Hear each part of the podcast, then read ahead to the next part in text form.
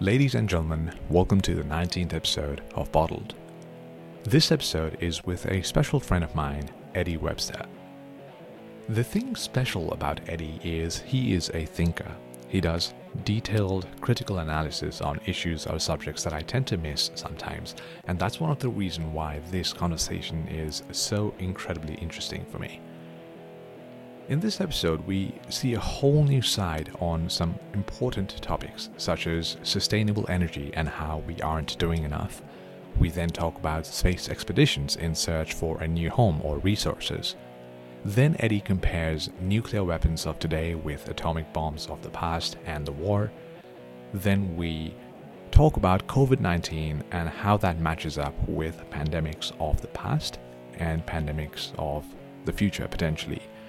Then we talk about how sharing economies have revolutionized the service industry, and interestingly, if or not, it could diminish individual differences.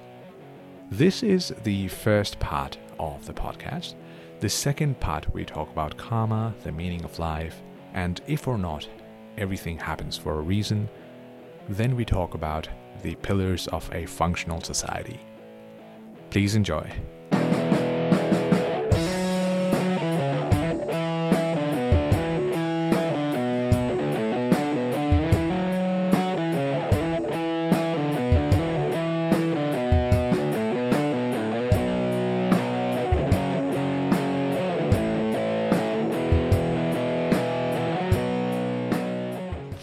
Do you ever have this uh, feeling when you're in the shops and you're like you're really craving for something sweet, something Yeah. with sugar? Yeah. You look at this tub of ice cream and you're like, should I buy it? Should I not? Should I buy it? Should I not? And you're like debating with yourself. Yeah. Yeah. Yeah. Yeah. And then you finally buy it and and you come home, you finish it, you finish it off, and you're like, fuck, I shouldn't have done that. that's that's so Tomo, right? That is Tomo. Yeah. He has that guilt regret every single night. I know. And just letting you know, Tomo is in the room with us, but more What up, important. people? What up? Someone's in the house. Oh wow, what a what a spoiler! yeah. Yeah. Um, but more importantly, well, we have Eddie in the room today. So Edster, the Edmeister. That's Finally happened, man. yeah, I know. It's been a long time coming, eh? I know. Yeah, Thanks so much for uh, having me. of course, man. Yeah. The podcast uh, without you in it, honestly, it wouldn't, it wouldn't have been possible. Oh, And the- thanks, brother. Yeah. And for those listening, if you don't know already, because I've shared this quite a few times um, Yeah. during Thomas' uh, podcast as well, um, the first person that I met um, in Canberra, the first, literally the first new guy or new person I met in Canberra and a Yeah. friend I made has been you. oh, And I'm touched, brother. I'm really touched. that's because of the person you are, man. don't need to be Oh, thankful. thanks, But man. cheers, bro. Cheers, man. Cheers. Yeah, cheers. Right, so yeah, man, what what a journey it has been. It right? has. It Yeah. has. Yeah. It's been a pleasure, like getting to know you as well, like Yeah. during the whole Airbnb thing, and I know. and we shared some great moments as well. I know, yeah. and like Tomo mentioned, it's already been recorded now. Yeah, Yeah, I know. um, I know. Eddie- no, no take backs. I know. There's, uh, nothing's off limit, but um, but yeah, um, when when we uh, uh, when I first moved into your place um, as an Airbnb guest, uh, you did have uh, quite a bit of uh, trouble with your car as well, a small accident. Yeah, and- yeah, yeah, yeah. It was a bit of an unfortunate time yeah, because I had um, just had the breakup Hmm. with my ex, and um, and then I had like a car accident like a couple of weeks later. yeah. So I'm like, how how much more wrong can my life go? You I know. And then I met Sahil. Uh, even worse. But I think I mentioned this to you when I when I was there. Um, I, I think we both met at a very weird time in our lives. Mm. I had just moved into Canberra, and you had your things going on in the background. And I think um, because of that, um, friendships or this friendship in particular, it really flared off. yeah, Yeah. No, definitely. Um, it's funny because when I, I remember when you first arrived, and um, I was kind of thinking, I saw the other two people, like your friends from Sydney, Mm. and the first thought that popped into my head was, "Holy shit, I've got to like host three people for like a whole month," and I'm like, "How the fuck do I do this?" And, You uh, know? and I remember, and I had this look on my face and of horror, and I was so horrified. I was like, That's it. Th- th- Do they actually know it's one person, not know. three? And I'm like, how do I break it to them? Like, I know. uh, The fir- I I saw your reaction, and I knew what you were thinking, right? and I knew what you were thinking. Before I could clarify that they're just dropping me off. yeah, yeah. You said, "No, no, you didn't say anything." No, I, sorry, I do apologize. No, you didn't say anything, but I saw your reaction, Yeah. and then I said, and then I voluntarily mentioned that they're just dropping me off, and Yeah. they're, they're gonna leave. And then you said, "Oh, that's what I thought. I, you wouldn't be able to fit three Yeah, people in the room." yeah. And then I was like, thank God. Whew. Yeah, yeah. And I stayed there for what twenty eight days when I moved. 28 days. Yeah, that's Yeah, right. Best what- 28 days of my life. Hon- hon- honestly, man.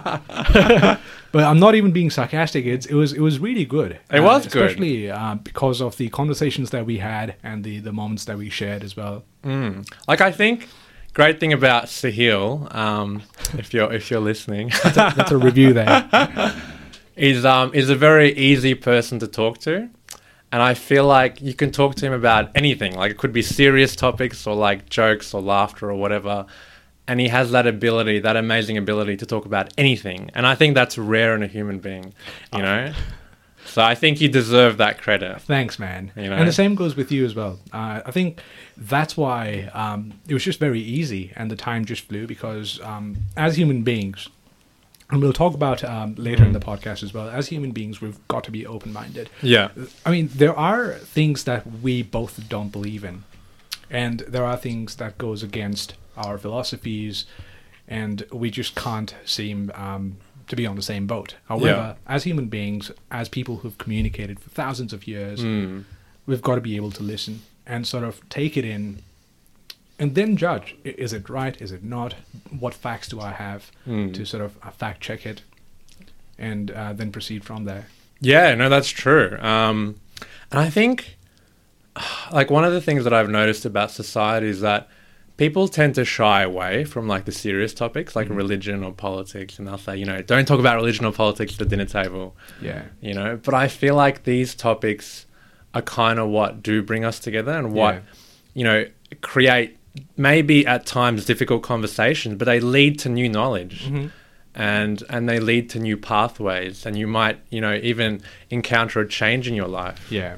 you know but if you're shying away from those discussions and you're just keeping to the ordinary you're just going to stay the same and you're not going to evolve you're not going to develop as Yeah. a person you know so just like coding, um, it teaches you how to think. Like when you're working on a code or a mathematical problem, like you said, the more you discuss about a certain topic, yeah but you've got to, I- I guess you've got to have that ability as well to sort of take something in and make that judgment because some people can't make a judgment and tell that's right or wrong. yeah Um, or they don't want to yeah, that's know. that's another thing. because I've had like a, a few air, like well I, s- I should say a lot of Airbnbs Mm. like before and after you and um, they just they don't want to have that discussion and they'll always relate it back to something more mundane like something Mm-hmm. Yeah. on TV or something boring you know Yeah. and then you know to kind of change topics Yeah. like it's a very subtle reminder oh you know they're saying I don't want to talk about this Mm. and so you change Yeah. topics but with you you full on launched into it like we talked about the meaning of life I know. to eat and to even like the funny past with your spinach eating monster days. You know? Yeah. So the thing about Sahil is when he was staying at my place, he, I used to make a joke about him where um he would go through an entire packet of spinach every night, sitting next to the couch, every single night. There's nothing healthier than spinach from a bag. And then so we naturally developed a nickname for him. The nickname is Popeye. exactly, and that's that's a good name. That's a good nickname. It's perfect, right? And your nickname, Eddie's nickname, is "I'm a foodie from Melbourne" or "Mister I'm a foodie" in bracket. Uh, in- Take a shot. yeah, yeah. because Eddie is a massive fan of Melbourne, and you're from there. Melbourne represent. um, apart from food, what do you love about Melbourne? Oh That's it, gosh. that's all. Well, I would say there's a lot of good hiking spots. Um, like back, I was with my ex, and you know, I used we used to travel all around Victoria, and we'd go down to um, you know the south coast, so you know all the way to Mornington Peninsula, and then on the other side, the west coast, past Geelong, down the Great Ocean Road, you know Polo Bay, you know visited the Twelve Apostles, did all these waterfall adventures, like. You know, we're trying to tick off as many waterfalls as we could. Yeah, Um, and I think it's really good for nature. You know what I mean? Like to get out Yeah. there, do, do a lot of bushwalking. yeah. Um, and I think it has a lot to offer. But I think the great thing about the ACT is that it's a lot more accessible. So, like, we can jump in a car, you know, and we can do a hike within 40, 45 minutes. Exactly. Yeah. You know, from here. Whereas in Melbourne, it would take more than an hour, like probably like close to two hours, yeah. really. There's a hiking spot right there. just Yeah. next to my house. yeah, they're And it's- everywhere. It's, yeah. crazy. Like in ten minutes, you could get to the entrance, and then you start a nice hike. On Exactly, A Saturday morning. yeah. Yeah. That's the beauty of ACT. And um, yeah, I agree about Melbourne as well. And I've never been to the Great Ocean Road. Yeah. Um, but um, I do agree, and not just Melbourne in particular. I just feel like this country is very beautiful. We've Mm. been blessed with nature Yeah, we're very lucky. and excellent air quality as well. Oh, yeah. for Sure. Yeah. And it just makes it easier to sort of go around, and especially the fact that the coronavirus is a thing of the past. Yeah. Almost, not entirely, almost. Yeah. Just makes it easier to travel this country. Yeah, except when um, you know we had the this, the bushfires, Ah. and at one point ACT has the had the worst quality uh, um, air quality in the Hmm. world. Yeah. Um, Were there a lot of fires around us? yeah, so they were in, in south, so close to Thawa, Uh, close to um, Namaji Yeah. National Park down there. I was in Sydney uh, back then. I was working in the CBD um, on the 13th floor, and you look outside, and then you see a massive, uh, this thick smog around you, Mm. and you think, what the hell is happening? Yeah, like it's it's like Armageddon. It's something's uh, it's uh, something. It's like an explosion's happened hundred kilometers away. Yeah. Because you've never seen anything like this uh, before, mm. and uh, that's when um, this consciousness or um, this belief that anything could happen if uh, Mother Nature wants. Um, it's become more prevalent in uh, in the country as well. it's it's kind of scary. Yeah, Yeah. what Mother Nature can do. And I, I think in some ways we undermine it. Yeah, And it's not until something happens and we look at the situation and go, oh, wow, we should be doing blah, blah, blah. yeah, However, we haven't been doing any of that, mm. you know. Exactly. Um, Mother Nature.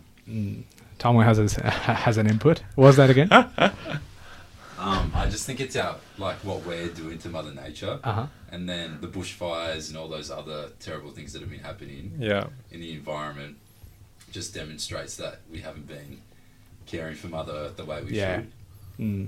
yeah. Here's what I'll do. I'll just give my seat to Tomo, and he can. uh, but no, So, thing about Tomo is that he's the attention seeker. he had to chime in. Did you think bef- before this started? Did you think this was going to happen? At no, I didn't even think he was going to be in the room, to be honest. I was expecting him to be out of the room, and now he's stuck here. I'm um, hiding under the bed. He um he, he couldn't resist, so he had just had to be here. He had to be in my presence. you know, exactly. so- yeah. and if you see, uh, it, oh, Yeah, blah, blah. if you see, i- if you see the camera shaking there, ah, that's pointed on Eddie. Uh, that's because Tom was on the bed and he was Yeah. sort of shaking it. Um, And he's doing um undisclosed activities. yeah, he's just trying to distract us from this uh, this awesome conversation. But no, I agree um, with what Thomas said as well that we didn't have the um, the awareness Mm. that is there now, Yeah. and a lot has happened in the past two years. Incredible things. Um, the, the natural disaster, of course, the bushfires, and Yeah. the, obviously the pandemic as well. Mm, mm. Yeah. Yeah, yeah. A lot of um, a lot of wildlife has disappeared as well. Mm. I think that's one thing we don't particularly like to look at. Like we see, oh, you know, all that bush is destroyed, but we're also destroying natural habitat Yeah, as well. you know. billions of animals, right? From what I've heard. Billions. Yeah, I remember the figure for kangaroos. It was something ridiculous. Like it was like fifty million or something. Like Oh, it might not be the correct figure, but it's something like ridiculous. it could be if yeah. billions of um, animals were dead. Yeah. like 50 million kangaroos. Um, um, I, I wouldn't, I wouldn't be surprised.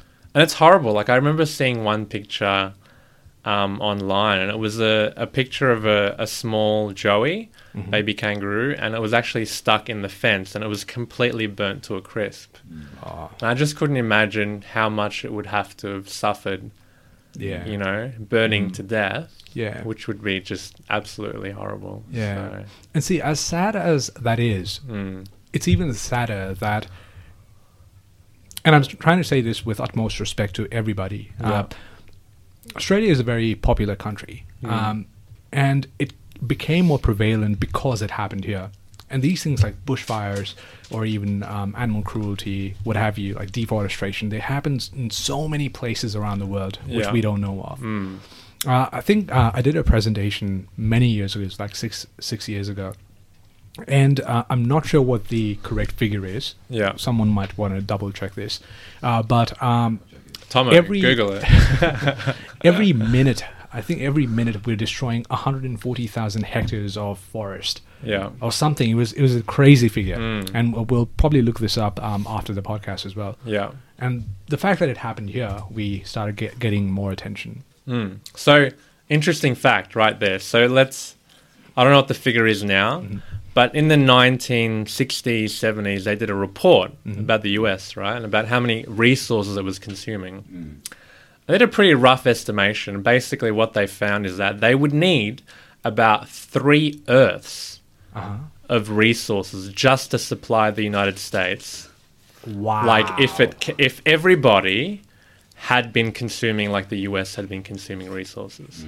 oh wow! Yeah. So if every country on Earth consumed the way the U.S. consumes, You would need three Earths. wow, man. Yeah, it's crazy, right? it is. And, And that was that study was done in 1960, 1970. it's So 2020 when it's like f- s- 61 years. could now. you imagine how much they'd be using now? Like, Yeah. I mean, hopefully you'd think it had reduced, but yeah, So the U.S. is one of the biggest consumers. Obviously, the population matters as well. Yeah. I assume it's China and India as well. yeah, Yeah, but even then, that's that's that's crazy what we're doing to uh, Earth, and the fact that people want to go to space, like go colonize Mars or any Yeah. other planet. Um, I- I think it's got um, it's like uh, two edges of a sword. Like you could invest the money spent on space expedition on other things like sustainable energy, or you could do that and sort of like find a new Earth yeah, and um, I'm, as as a civilian, as a citizen of a country, um, I'm confused. Like, what do you do? Like, we're sort of destroying planet Earth. yeah. No, I, I think that's a good observation. Um, I think also, you know, those that want to colonize space, right? I think there is a kind of an ulterior motive there. And then you see, take a look at the Earth, right? Right now, we're running out of rare earth minerals. So, like, you know, titanium, lithium, which we need to, you know, for our smartphones, computers, etc. Um, all this technology, we're running out of it right now. There's not much left.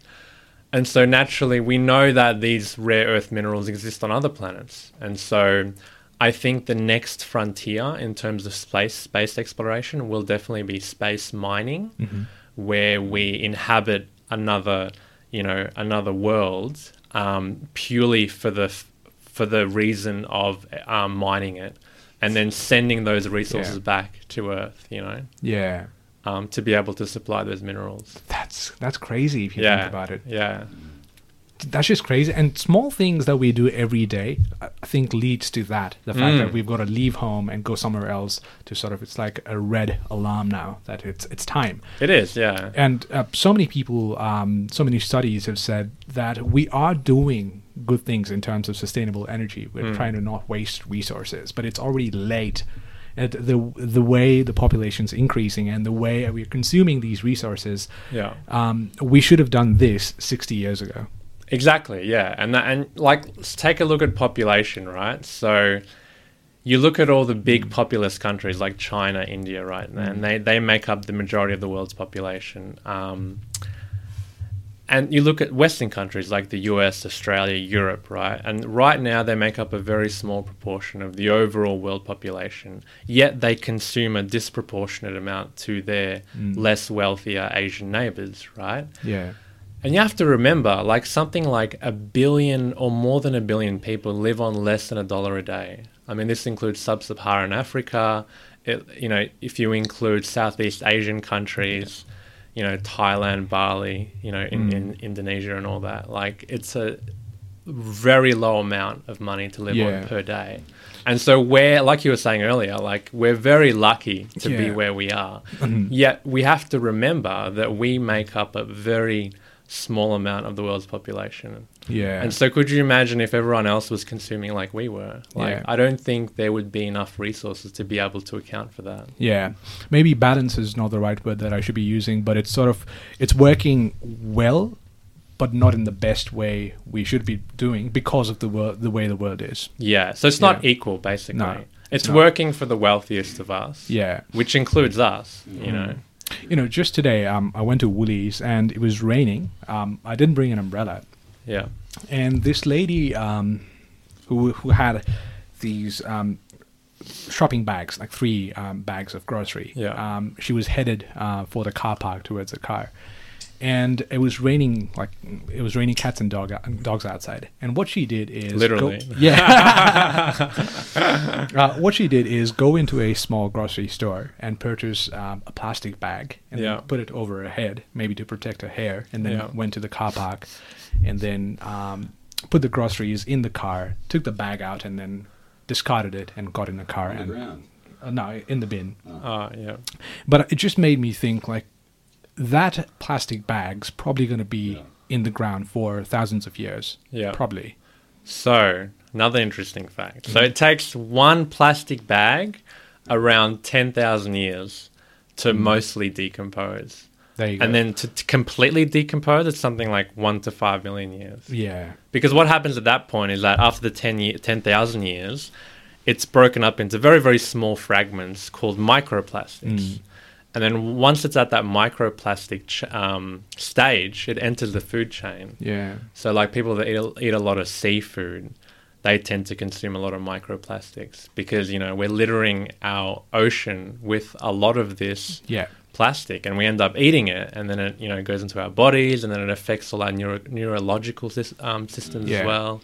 Um, so, it's like this cycle, this food cycle that's Hmm. Yeah, going we've on. already poisoned it. We've already We have. We've, already, infiltrated poisoned it. the earth. Yeah. Yeah. Like the fish you have uh, from the supermarket, regardless of how um, how much of a best quality meat they um, they claim it to be, Yeah. it's not going to be pristine fish. It's not going to be the same fish that was there uh, probably a thousand years ago. Mm, we've that's al- true. Because, like you said, we've already done so much to the ocean there. So the uh, so, so much of uh, plastic and waste goes into the ocean that it, it's already disrupted the, the ecosystem. Mm. And even without plastic, like you look at, say, you look at the acidic profile of an ocean, right?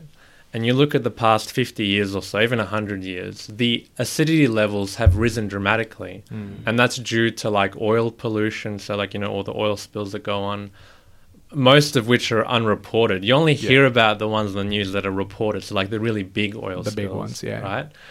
um, and then all the other like you know countries in the world which don't have adequate regulatory systems to deal with environmental pollution so like really poor countries like you Yeah. know south america africa where they literally literally just dump the you know trash into the ocean Yeah.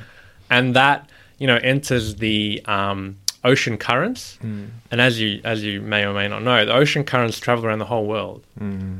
And so recently, a study came out in Nature magazine, right, a couple of months ago, and what they found is that have you heard of the Mariana Trench? I have the deepest, the uh, deepest on the earth. place in the earth, right? Yeah. They managed to find micro microplastic at that level, and they even they even managed to fa- find a full plastic bag.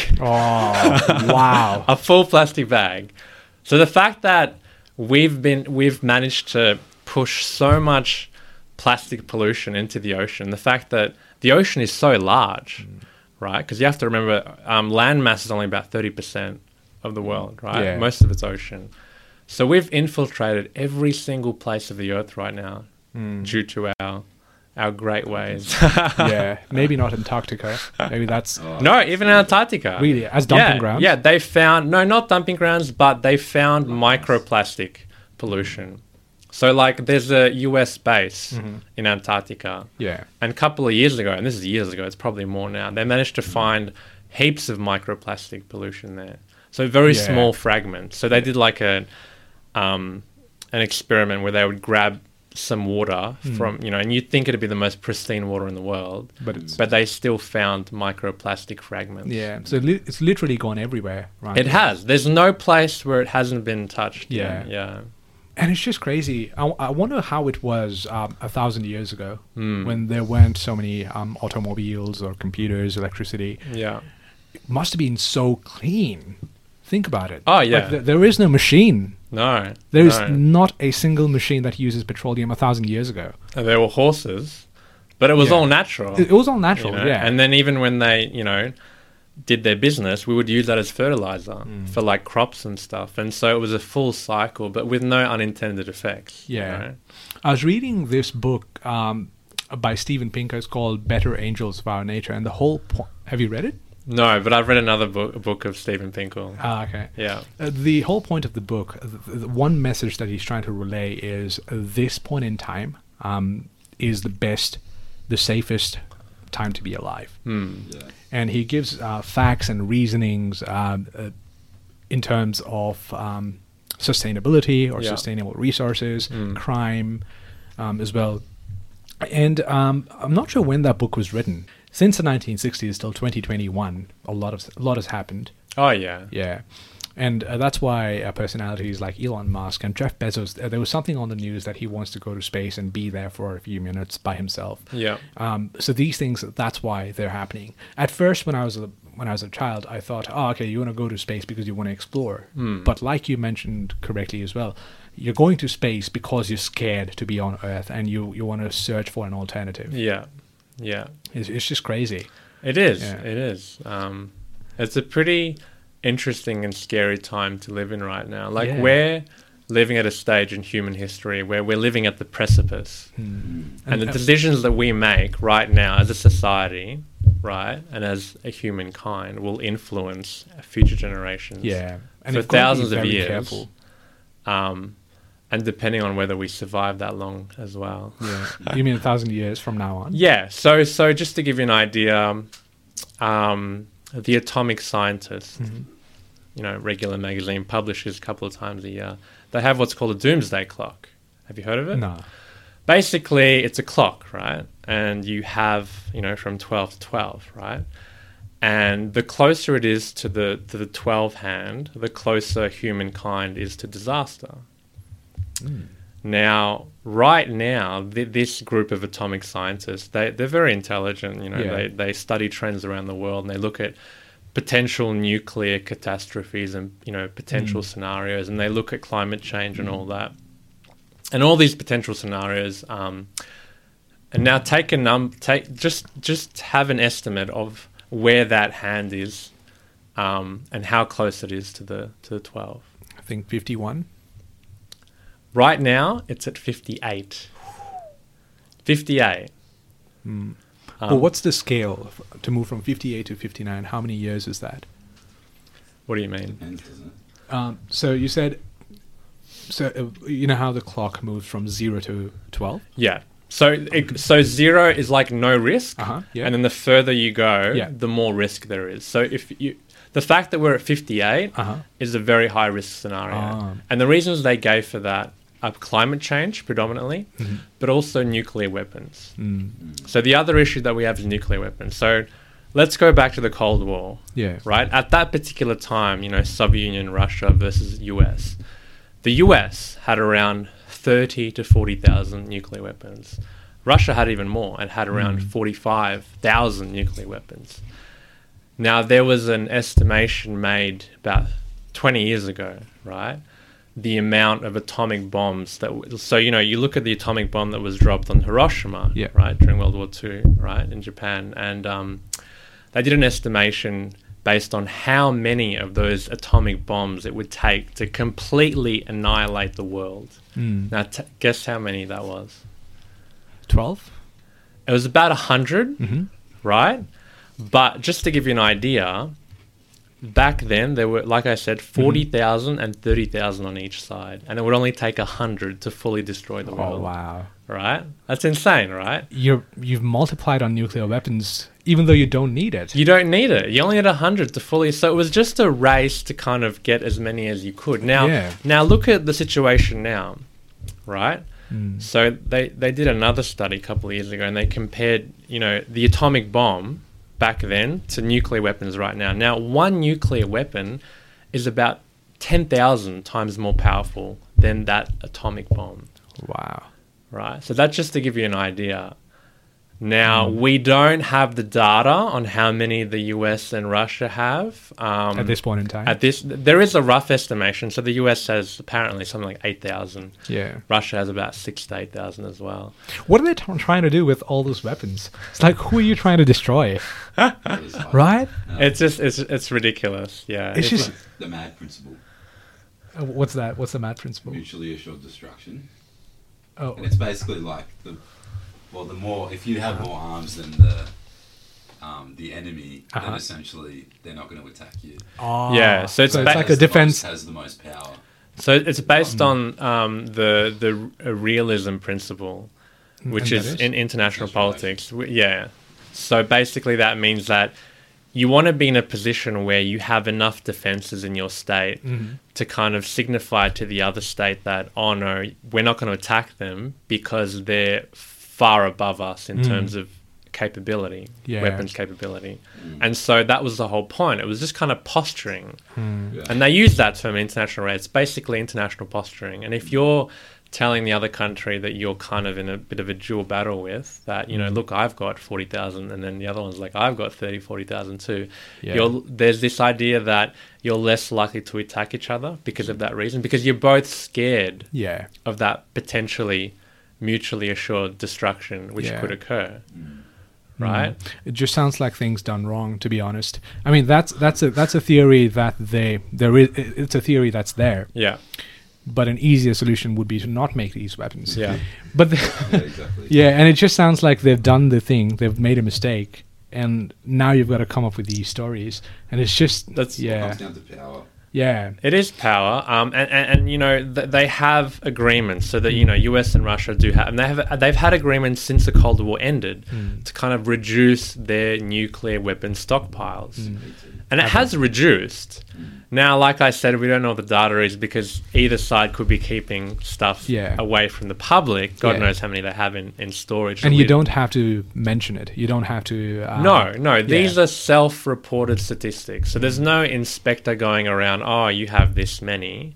But even if they were to do that, who's Yeah. to say that there could be another hundred thousand somewhere Precisely, in yeah. the in the country that you don't even know about, Yeah. right? But basically, the agreement between Russia and America each year, or every, I think it's made every couple of years, is to gradually dis. Um, you know, di- disarm uh, nuclear weapon stock stockpiles, and slowly they've been reducing. Yeah. Um, so I think that's a good sign. It, it is.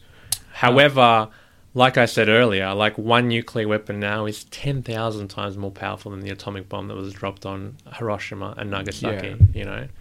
Do, do you think, by any chance, these weapons that are being created is sort of like a defense against people from another civilization in another planet, possibly? Like aliens? We are sort of like preparing to defend. Like people, some people may th- know things that we don't. Yeah. And they're sort of like preparing against an attack that could happen potentially in maybe 100 years. Um, yeah, that, that, that could make sense. Hmm. I mean, personally, I don't think that's the case. I think it's mainly due to posturing. It's, Hmm. it's just an ego thing, right? Like, I've got the bigger thing, and you know, no, I have the bigger thing, and, and that's it, you know, Yeah. right? Um, but you know, I, I think it's definitely good that we have that capability just in case, you know. yeah. yeah. Aliens. But do you think alien invasion is a possibility? I'll put it this way: so if if aliens say they find us, right, Hmm. the fact that they found us gives you an idea of how much more advanced they are than us. Yeah. Hmm. because they would be galaxies away, right? And the fact that they have that te- technology, I don't think nuclear weapons would even stand a chance. Yeah. to be honest with you, like we have, we've only kind of explored our solar system really, and we've sent out probes to distant galaxies, Yeah. right? But the fact, and we haven't been able to find any life forms Hmm. within all our travel. So just to give you an idea, they would have had to have come from galaxies or millions of light years away. Yeah. And if they can find us, then we have no chance. Like, Exactly. Yeah. you know, um, this uh, I was listening to this podcast with Neil deGrasse Tyson, who is this? Ah, uh, yeah, yeah, I know, yeah, yeah. And he was uh, talking about h- why aliens haven't shown themselves. Hmm. And one of his theory is that we are so minuscule, we're so small, Hmm. Yeah. that it's not worth their time. Yeah, we're probably looked at as like a barbarian Yeah. civilization, like cavemen times. you know? Exactly, Like yeah. seriously, they're still having wars. Like, what's up with I that? don't Like, you know. Uh, know, is that, is that a car? Is that is that a car that's at- in our museum? Podcast? But yeah, uh, very, very interesting times, man. Like you It said, is, we're, yeah. we're in a very uh, complicated um, era as well. Like Yeah. things we do now is going to impact our future generations. Exactly. And I think we're in, a, like you said, very important time, Mm. you know, and it, it all depends on which way we go. And it all depends on where that dooms, doomsday clock is going to gonna Yeah. land, you know? Well, we all hope for the best. That's Mm. the thing. Yeah. Once the pandemic is- is over Yeah. Yeah. 2025. in 2025 or 2030, what what do you think? So do you, okay. Let me phrase this question this way: Yeah. Do you think this pandemic is ever going to be over? Look, so to give you a bit of background and context, right? Mm. Let's let's let's go let's go back a little. So let's look at the SARS ep- epidemic, right? Yeah. And you look at the bird flu um, epidemic as Yep. well. Um, these were kind of situations where they were dealt with rather quickly, and you know you had a couple of thousand fatalities, which you know still bad. Yeah. However, um, you know, the COVID crisis is in completely different. Um, and the, the virus has been shown to mutate extremely quickly, right? And this is a situation. And I think the future situation is that it's going to be kind of like the flu, right? We're going to be getting yearly or, or, or you know, um, you're going to be getting twice a year jabs for um, COVID 19 Yeah. because it keeps evolving. And right now we've got the you know the major one is the Delta variant, which came from India, um, and you know that's kind of traveling around the world quite quickly. Um, a- and the fact that COVID nineteen has so much resilience, like you have to remember Australia is very well positioned to tackle this pandemic. You know, purely for the fact that we're an island country, Yeah. we have no other countries around us, right? Um, and you know we have good governments and you know populations were quite compliant with covid-19 rules and so we managed it quite well but even now like as we speak we have an outbreak in melbourne right um, and there's been little outbreaks like you know all the way from perth to adelaide um, and even in sydney as well yeah. and so I think this will stay with us for some time Yeah. because that that virus just keeps mutating, Mm. and it's and it's shown itself to be very resourceful and very resilient, Mm. right? And I think that's one of the major, the one of the biggest flaws of any vaccine. And I think they consider the best vaccine to be the Pfizer one. Yeah. Uh, according to the tests it has Yeah. gone through and the um, level of efficacy as well. But the major flaw is the fact that it, it may not be able to cater towards all these variants. Exactly, and I feel like we'll need to keep improving upon that vaccine Yeah. to be able to, you know, i- um, tackle all those variants that are coming through. Um, I think the other thing to mention, and I think this is a very acute observation to make, one that we need to hear. Um, now let's go back to the plague. All right. So back then, you had a situation whereby a disease was highly deadly and highly transmissible. Now, we haven't had that for a long time, and even COVID 19 has shown itself to be highly transmissible but not very deadly. Like, people have died, I don't discount that. Yeah. Um, mainly those with compromised immune systems and the elderly. Hmm. Right. Um, Just to interrupt you there, not just that anymore, like the Indian variant. Yeah. That is. Uh, that has got people very healthy as well. yeah, no, Uh, that's. people I've known. Yeah, Well, this is what I mean. It keeps evolving. exactly. Yeah, right? So originally it didn't affect those people, but now it is affecting Yeah. those people.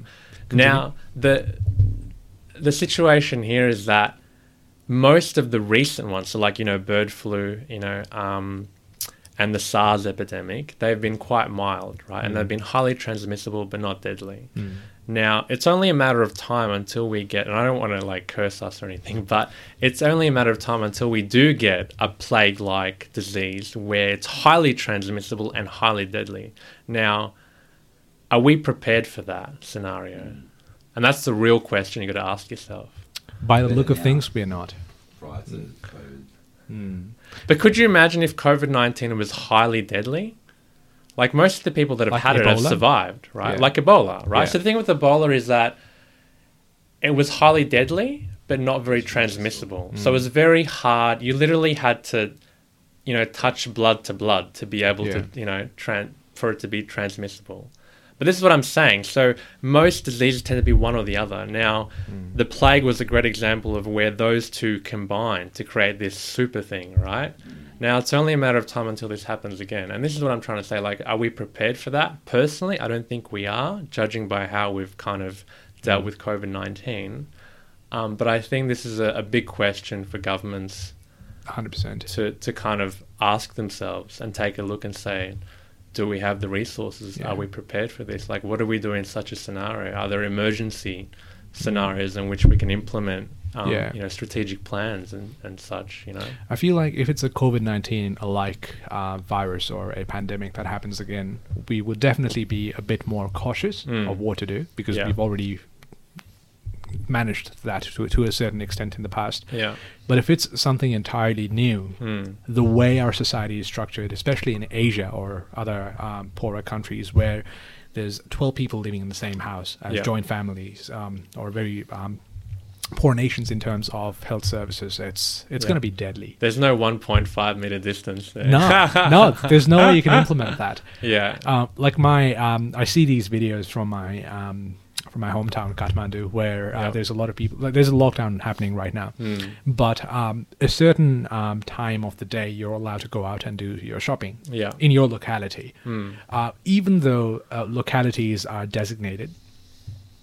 The the proximity of people there, there's so many people it's so dense that you just can't maintain that 1.5 social No, it's distancing. impossible. Yeah. No, and th- these shops are small. Like if you go to an Asian grocery store, you'll see that, th- that the aisles are very small, and Mm. you bump into people. Yeah. and it's the same there. And imagine that every day during the pandemic. It's Well, th- this is what I was trying to say. So, like in Australia, we've been very lucky because, like, the the density per you know per person per population is extremely small Mm. Yeah. compared to other countries. Like, we have such a huge country, and we only have twenty five, close to thirty million people Yeah. right now. Which And- is nothing, right? Nothing, Like you yeah. look at the US, which is about the same size as Australia, and has 340, 350 million people. yeah, Yeah, it's touching 350 now. Yeah, Mm-hmm. yeah. that's what I mean. So it's like it's crazy. Yeah, that right? Hmm. was a culture shock for me when I first came in 2016. I go into uh, I go out into one of the suburbs, um, and I'm like, where are all the people? Because I come from a city that's densely populated. There's Yeah. so many people around you all the time, and you're Yeah. Hmm. living in um, joint families. There's always people around you. You can't get away from people. in- Yeah, in, that's places like true. New Delhi or Kathmandu. Yeah. but then here I'm in a suburb, and I can't see anyone for the next 500 meters. And I'm like, wow, uh, th- that was that was culture shock. I find that I found I had that culture shock moving from Melbourne to here. Mm. Like I remember arriving and I was like, literally, where are all the people? It wasn't until I got to Braddon on Lonsdale Street, I was like, oh, this is where all the people are. Yeah. but Oh. like literally across the rest of the ACT, there's like nobody around. Oh wow! For for, s- You know? for someone to move from Melbourne uh, to Canberra to feel that way. Yeah. Oh, yeah. So I could imagine what it would feel like for you. It'd be it'd be much larger. Oh, it was it was crazy. Yeah. But I sort of loved it because I had I felt so much like a sense of privacy. Yeah. And you can Everywhere. actually put your arms out. Yeah, everywhere. Now, um, it's not to say that it's it's totally packed in Kathmandu, Yeah. um, but it's just there's always people around you. Yeah. Mm. and you've got so much privacy out on the road here. But coming back to what you said about uh, preparation for um, a pandemic, a po- possible uh, pandemic, which we can't rule out. Yeah. I feel like we have focused on getting hand sanitizers or maintaining this one and a half uh, meter social distancing Yeah. and um, not traveling all the time if not required. Getting a vaccine as soon as possible, getting, getting a vaccine passports. Yes, we've done all of that. Uh, but I feel like there should be a way um, for governments or people in power to tell the public or tell the mass population that it's important to hey it's important to exercise it's important to have healthy lungs it's important to quit smoking Mm. it's important to not drink so much um, like an alcoholic or it's, Yeah. it's important to Like go Tomo. out it's important to go out Yeah. um, i feel like that is still missing Hmm. it's like we're sort of like um, trying to it's it's it's it's prevention not cure Prevention is key. Yeah. Yeah. You know what they Yeah. say? Have you heard of the saying like prevention is better than cure? Yeah, Yeah. yeah. Yeah. but we need a cure for, yeah for uh, for potential pandemics yeah Yeah, no, definitely. Like I said, it's it's a major issue. I think governments around the world have yet to have a, a, a good plan in place. I Yeah. mean, the thing about COVID nineteen, like I said, it's you know highly transmissible, low fatality rates, but um, you know the whole mask thing, like that's not really a solution. So like. The, the mask thing is really to protect those already with COVID 19 against those that don't have it. Um, for those that are wearing it that don't have it, that expect not to get it, that's not really a protection. No. You know what I mean? And so these this whole mask thing, it really means nothing. Yeah. If you're not Um, really working on the foundation. Correct. Yeah. Yeah, and we I think we just need resourcing. I think the look, I think the channels for mass public communication are there. Like you know, people look on news on Facebook, on TV, radio, podcasts, whatever. Like it's it's all there, right? Um, it's just a matter of getting the right message out there, but also trying to make sure that we have a plan in place. You know what I mean? Like a, a whole country or statewide Yeah. emergency plan in place yeah. um, for not a COVID 19 case, but for one that's significantly more deadly. Yeah. Like if you're getting people that are dropping left, right, and center, and you're having to put them into mass graves. Now, this happened, FYI, during Yeah. the Black Plague. They literally had huge graves of people and they would just chuck bodies in there. They couldn't even do a proper funeral burial. They just chucked them in there. And where was this again? Ah, this was in Europe. Yeah. Yeah. In Um, Hmm. so, a place like Europe. and millions yeah. of people died. Yeah. Right. And the pe- and this is what I mean. Like so many people were dying so quickly that they didn't have time to even do the funeral. So Yeah. they literally just chucked them in there. Yeah. Um. So like I said, I don't think we're prepared for that. No. We are definitely not because like I said, we're not prepared for mass casualties. We're prepared for um, COVID nineteen like Yeah. you know or Like like, you know flu-like. SARS and things like that. But once a serious one comes through, then we're gonna have Like issues. Ebola, yeah. You know. Have you been vaccinated? No. So like the thing about that is, you know, what what- what's happening in Australia right now is they're going by age Hmm. brackets. So it was like you know the over sixties, seventies. Um, at this stage in the ACT, um, it's from forty to fifty year olds, Ah, okay. and now that's going to go lower the next stage. So I think I'm 29, so I'm going Hmm. so to be you're next. They do. I'll probably be next or, or the one after that. I Yeah. think um, I'm coming up to a big milestone. Do you think? Three zero. Yeah. I apologize. When's your birthday again? I don't think you've ever told me. I keep forgetting. I don't want to tell you. Well, Ah, No, you're wrong. It's Well, you know, it- December. I'll just- December, December. the 6th. yeah. Yeah. Mm, Yes, now I remember. Think of Yeah. Christmas and you can think of me. nah, Christmas is way too far. the 25th. um, but yeah, um, uh, my question was, yeah, have you been vaccinated? But the reason I was asking is Yeah. because um, I know you as a person who wants to travel quite a bit, Yeah. uh, and you want to go um, to places you've never been to. Yeah. Some, uh, all, all of us, we travel, but I feel like you have this um, sense of wonder about places that you want to go to. When's your, where's your next destination in terms of international travel? Ooh. So I've always said I've wanted to go back to Europe and explore countries that I haven't done yet. Mm. But I think I want to explore countries that are closer to home. So, Mm. like, originally I did have a plan before COVID 19 to see um, Southeast Asia, so like Vietnam, Laos, Thailand, um, and even Indonesia and Bali. And when COVID 19 happened, I had to put those plans away. Yeah. Um, but I definitely want to explore that country and I, uh, country, countries, and I want to see the differences between that and Europe. Yeah. You know, and I also hear the food's really good in Southeast Asia. So Ah. being a Melbourneian, it's just natural for me to think about that. A you know? hundred percent. There's a joke that um, there, there's an inside joke. Every time Eddie says that he's from Melbourne or he mentions Melbourne food, we, we take a shot. Yeah. FYI, they're all drunk. No, we're not. Where's your drink? yeah, where's- Oh yeah, I think I did a refill actually. Ah, I've done there's, this. There's quite a few over there. Oh, oh, lovely. Oh, here we go. there you go. Cheers, mate. Yeah. Um. So you you mostly want to travel around Australia first.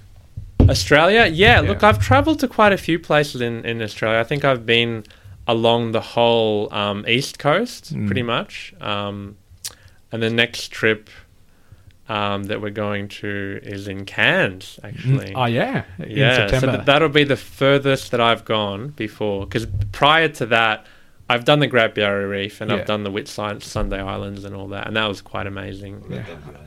Um, WA, I've yet to do. It's definitely on my list. Mm. Um, love to see Perth, um, because I've got my sister and her family living down there as well. Yeah. So it'd be lovely to see that. And I also hear that Perth has the best beaches in Australia. so- Really?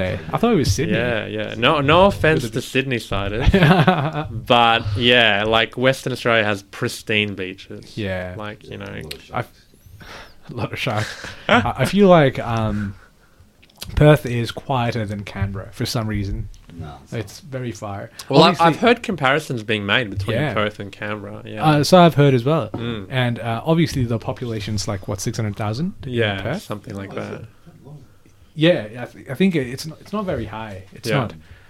Correct me if I'm wrong. Um, maybe it's six hundred thousand. I'm not too sure, but Yeah. Hmm. um, I- I've heard it's very quiet. But I'm very uh, I'm very looking forward to the can strip. Yeah, me too, man. It should be good. I think we'll have a great time. Yeah. Have you ever been that far north? No, or- never. So I've been to Melbourne. I've Yeah. Hmm. been to um, Canberra, obviously, before uh, when I was living in Sydney. Um, I've been to Brisbane, Yeah. uh, the city, but not to Cairns, Okay. I've never been to Yeah. Cairns either. really. So Uh, but the Great Barrier Reef. is- Great Barrier Reef is um, where the Whit Sundays are. Ah, So okay. that's about a few hours before Cairns. What was that again? nearly two million. But Ah, two million. Sorry, I stand corrected. Not six. I think Perth City, the, the uh, Greater Perth area, is six. Oh, the city, city yeah. of Perth, maybe. Yeah. Yeah. So maybe the regional, including the regional, it's probably close to two million. Yeah. but yeah, that should be fun. I'm really looking forward to. Me too, uh, man. Can't yeah. wait. It should be Because- really good. Yeah, I went to the airport uh, about a month ago uh, for work purposes. I was flying to Sydney, Yeah. Hmm. and it felt so incredibly good to be there. I just loved it. It's like you enter a place um, that you've always taken for granted, Yeah. right? And Hmm. then now you're there, you're flying again, Yeah. you're getting freedom to a certain extent. It, it feels exciting, doesn't it? Like it every does, yeah. time I'm at an airport now, I get really excited. I'm like, oh my god! Even if I'm flying just to Melbourne and back, Yeah. I get excited. I'm Exactly. just like, wow, I'm actually flying to a new- you know a place, and it's really good. And That's because you're getting this sense of freedom to yes, to a certain extent, you're like, you know, Yeah. at least I can fly. Mm. At least I could use my passport or your IDs and get on a plane and go somewhere, that's right. Yeah. which has not been the po- the case, which has not been a possibility because of the virus. No, that's true. And I think as borders gradually open up, um, I think the security protocols are going to be a lot stricter. And I think, uh, you know, and this is just me making a bold prediction, but I think it's going to be a situation where a lot of countries won't let you in unless you've had a vaccine. Yeah. And I think that makes sense. right? That's going to be Um, another thing, like a vaccine passport or Mm, a vaccination card. yeah. Yeah. To demonstrate that you've had it. Yeah. Because you would need some sort of proof, right? Mm. Like a receipt or something. Yeah. Yeah. It's like you've had these jabs, so I'm safe to enter the country. Mm. Even though the virus may or may not be effective, Yeah. but at least it could be a form of a um, a standard that you've got to Yeah. have before you go anywhere. And this is the thing, like this opens up a whole new can of worms Mm-hmm. because now you're going to get naturally in countries, wealthier countries, you're going to get immigrants that want to, you know, be refugees and fly there for a better life, right? Or, or by boat or whatever. And you're going to get a situation where they're going to be forging those receipts or vaccine passports just Yeah. to be able to get into the country. Precisely. So that's another thing about governments to kind of think about and put on their agenda. There's so many red tapes. yeah. Mm. And I feel Yeah. like slowly, you know how we had this conversation the other day where when you said, hey, you know what, let's go to Europe, let's go to US Mm, and Canada. And I said, hey, man, that's too much for my Nepali passport to handle. Because if I, as a Nepali with a Nepali passport, have to travel to the US, I have to apply for visas six or seven months in advance. Oh, wow. And then go Yeah. for an interview and then fill up these forms. Yeah. But you, however, you can just pick up a bag and then just go, right? Yeah. Um, and And I you'll feel Mm. have like, to marry an Aussie girl. then. probably not. yeah. I don't think so. I I don't see that happening. But, um, but uh, like you said, it's opening like a uh, can of worms because it seems like it's making it easier for a certain population to do things yeah. or to travel around, Mm. whereas the rest of the world is still in the same state. Yeah. Like we have so many rules and regulations, and we've sort of gone past the COVID pandemic Hmm. um, craze. But uh, the rest of the world, rest of Asia, is still um, there. Like Yeah. there's there's a there's a lot of um, problems out there, and the virus is still there. People are still dying. but Hmm. Yeah. we don't know because obviously it's not as uh, prevalent here. Yeah. Uh, but yeah, like you said, it's it's going to be Hmm. like there's more red tape and people trying to dodge the system and go around. This is yeah, this is the thing to think about. Like it's it's just a matter of time, and I, I think those vaccine passports will come sooner or later. Hmm. Um, and yeah, it's just something for, for you know countries to think about. Yeah. you know, Are you ready to um, have international guests at your Airbnb? yeah, definitely. I'll be interested to hear their stories. Like I had a um a recent Taiwanese backpacker who Uh-huh. had traveled around the world, Oh, really? And she was telling me these amazing stories about when she went to Europe and US and even Antarctica Yeah. and Nepal as well. Really? And she's been around the world literally by backpack. Hmm. And we had some great conversations. And it's just that's the thing about love about Airbnb. Um, just going back to that conversation that we had. Mm-hmm. Um, you meet so many interesting people and they tell you their stories they share things with you they you know that you don't know and you share things with them they don't know about you and you develop a bit of a relationship like a connection right and some of Yeah. those connections don't last like that taiwanese backpacker like you know we shared some great stories but we don't keep in touch Nah. right and you know it's only the very special people that you kind of keep in touch and one, one of those i should mention is sahil the Ooh. lovely guy sitting next to me Yay! but yeah, no, yeah, definitely. Um, so you know, you meet a lot of interesting people, and um, it's the ones that you forge a lasting relationship that you're going to Yeah, remember. And I, and I 100%. think Eustace Hill came into a, a very important time in my life yeah. um, when I was going through a lot, and you know, I just wanted to say on air that you know he's been a great guy. Like you know, he he helped me when he didn't even have a, he didn't have a car himself, and he used to offer to like you know get groceries for me, and you know he was just and he bought me a little gift like that onion Ah, yeah. slicer thing, The which is onion really slicer, yeah. cute, and I was very touched by that. So.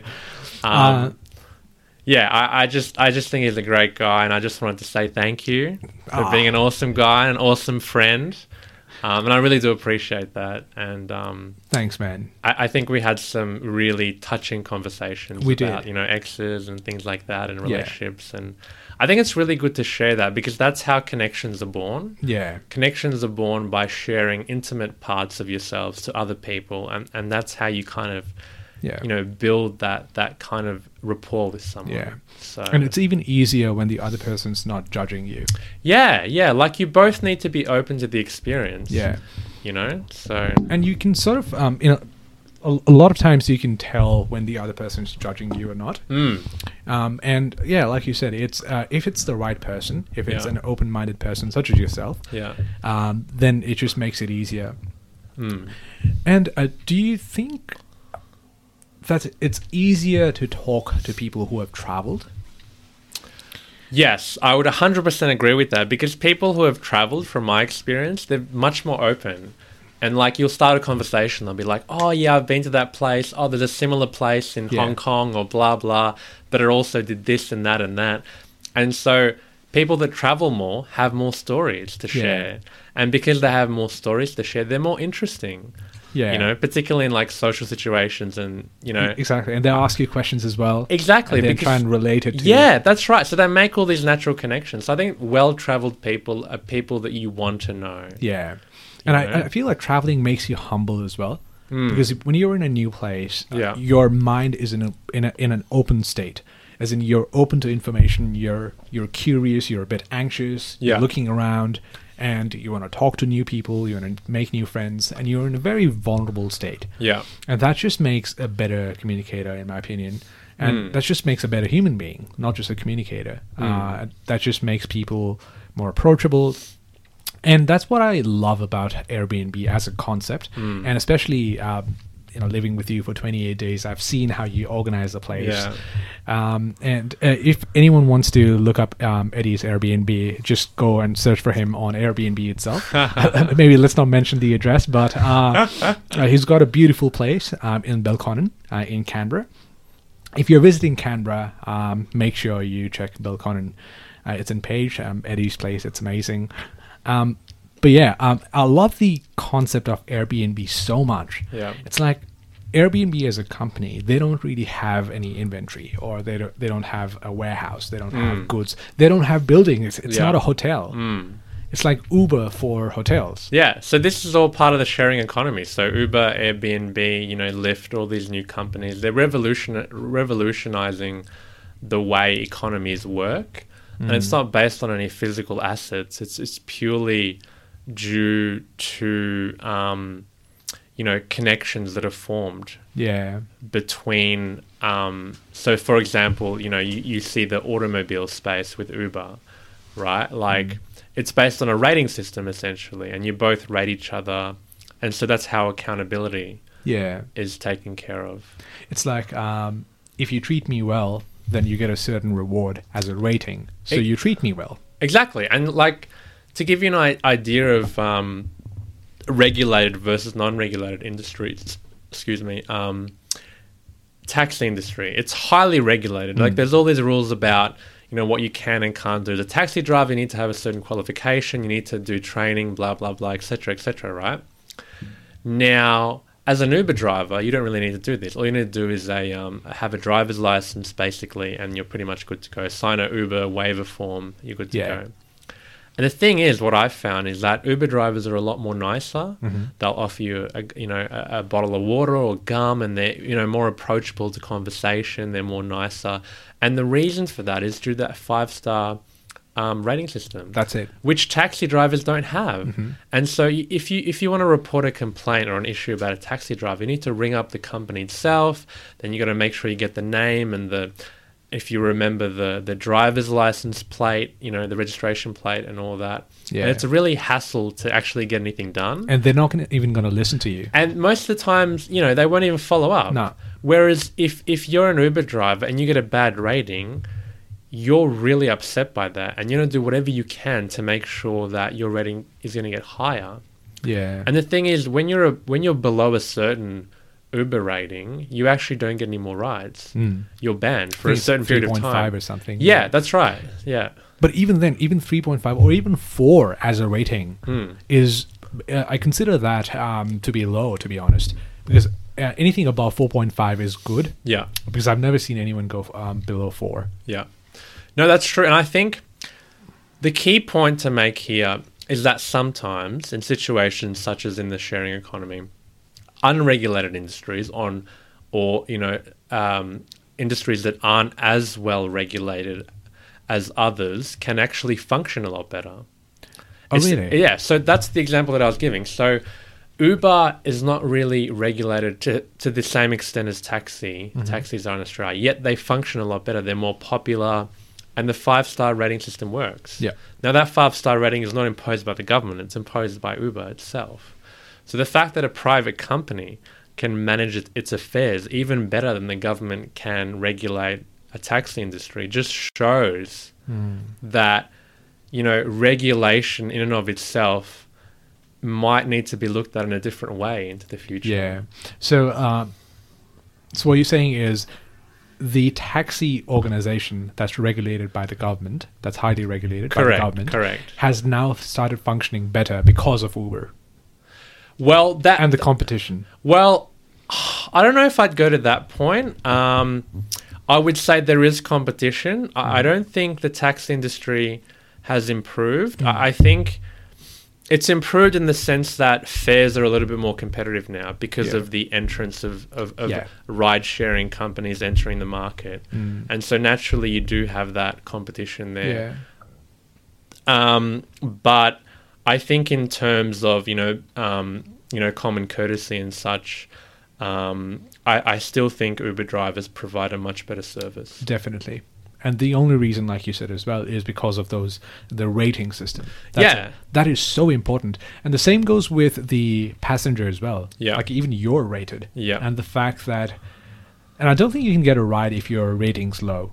You'll be banned from the app, or I you think don't so, get yeah. as many uh, rides. Yeah, as you so it would. works both ways. So the great thing about that system is that you know both parties are accountable for Mm. their actions, and so naturally you extend that to the Airbnb situation. You both want to be good, right? Yeah. As a host, you want to provide the best possible experience for your guest, and as a guest, you want to make sure you don't trash the place. You're going Mm. to keep it nice because they're going to rate you too. Yeah. And if you get a bad rating, then no other host is going to want to keep you. you Yeah. Mm. know? they're going to say no. You know what I mean? So it works both ways. And like I said, like Airbnb is not regulated at all in Australia, Mm. but it works really well. Hotels are highly regulated in Australia, right? Yet it doesn't Airbnbs are a lot cheaper and they work Yeah. a lot better. Yeah. So this is what I'm trying to say about regulation. So sometimes regulation it might not just be less regulation, but it's a new way of thinking about Yeah. Hmm. regulation into the future. You know?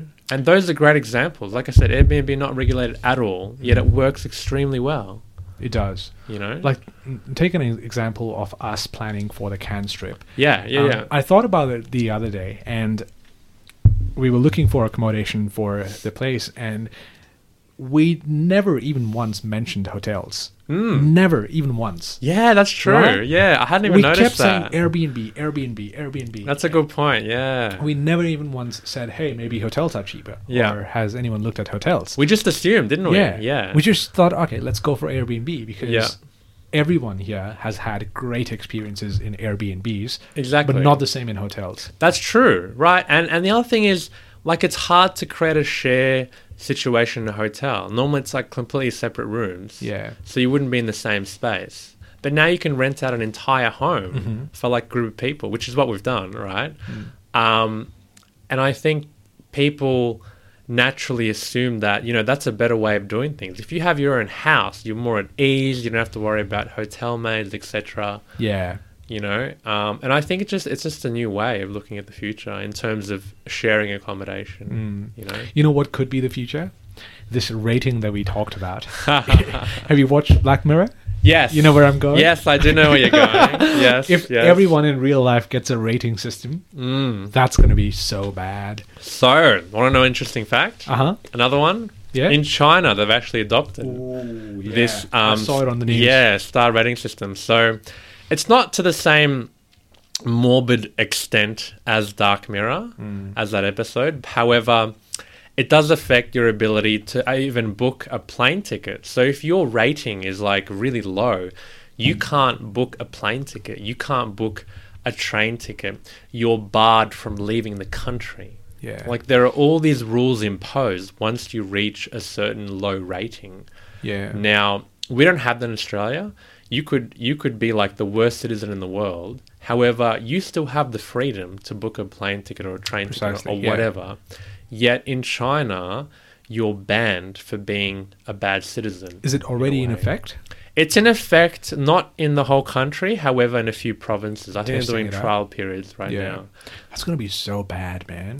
Yeah, It's I'm- like yeah, we have prisons and we have uh, these laws just so people don't commit crimes. Yeah. Mm. And people who do commit crimes and they're caught or prosecuted, they're in jails. Yeah. And that system, I feel like it, it's not perfect, but it works. Mm. The theory of that works. yeah. And the people who uh, haven't committed crimes like us, um, we can go around and we can sort of hope for a better society. Mm. But the fact that if you, if I don't like you as a person because you speak the truth, Yeah. I'm going to give you a one star, Hmm. and you can't get a plane to, um, God fuck, I don't know where, I don't know where. Yeah. That's not going to be good. Well, this is the thing. Like, you know, um, it takes the power out of your hands. You know what I mean? Yeah. To be able to lead a free life. You know, um, which I think is really sad because situations like that in China mean that you have less freedom as a person, and it means that you know you need to be really careful about how you approach your life. Yeah, Um, and, I, and I feel like you'd have a lot of paranoia and you'd be really worried about, oh, I can't do that, I can't do that. When in Yeah. Australia, you have complete freedom. precisely, and that You know? destroys the concept of individual differences. It does, yeah. and yeah, the world yeah. function, functions so much better because we are different. Mm. You and I are completely different. Tom is completely different. He's a fuckwit, but even then, we love him, right? um, She's falling asleep over there. Look at it. but uh, we, we love each other even though we're so different as human beings right Yeah. and the fact that you're sort of if that ever happens now that's Mm. um you know that's a thing of the future it could happen like you said um I'm still laughing at that. comment. that was great. that thank you you know once in a while i get this i have a knack uh was a zinger. um but yeah it's uh, that if uh, if it ever becomes a reality in um, a mass scale Yeah. that's uh it destroys the concept of individual differences. Yeah, definitely. It seems scary, doesn't it? Like does, the yeah. concept. Yeah. But going back to that conversation you talked about, yeah, you know, look, our, our laws kind of work Hmm. in a certain way.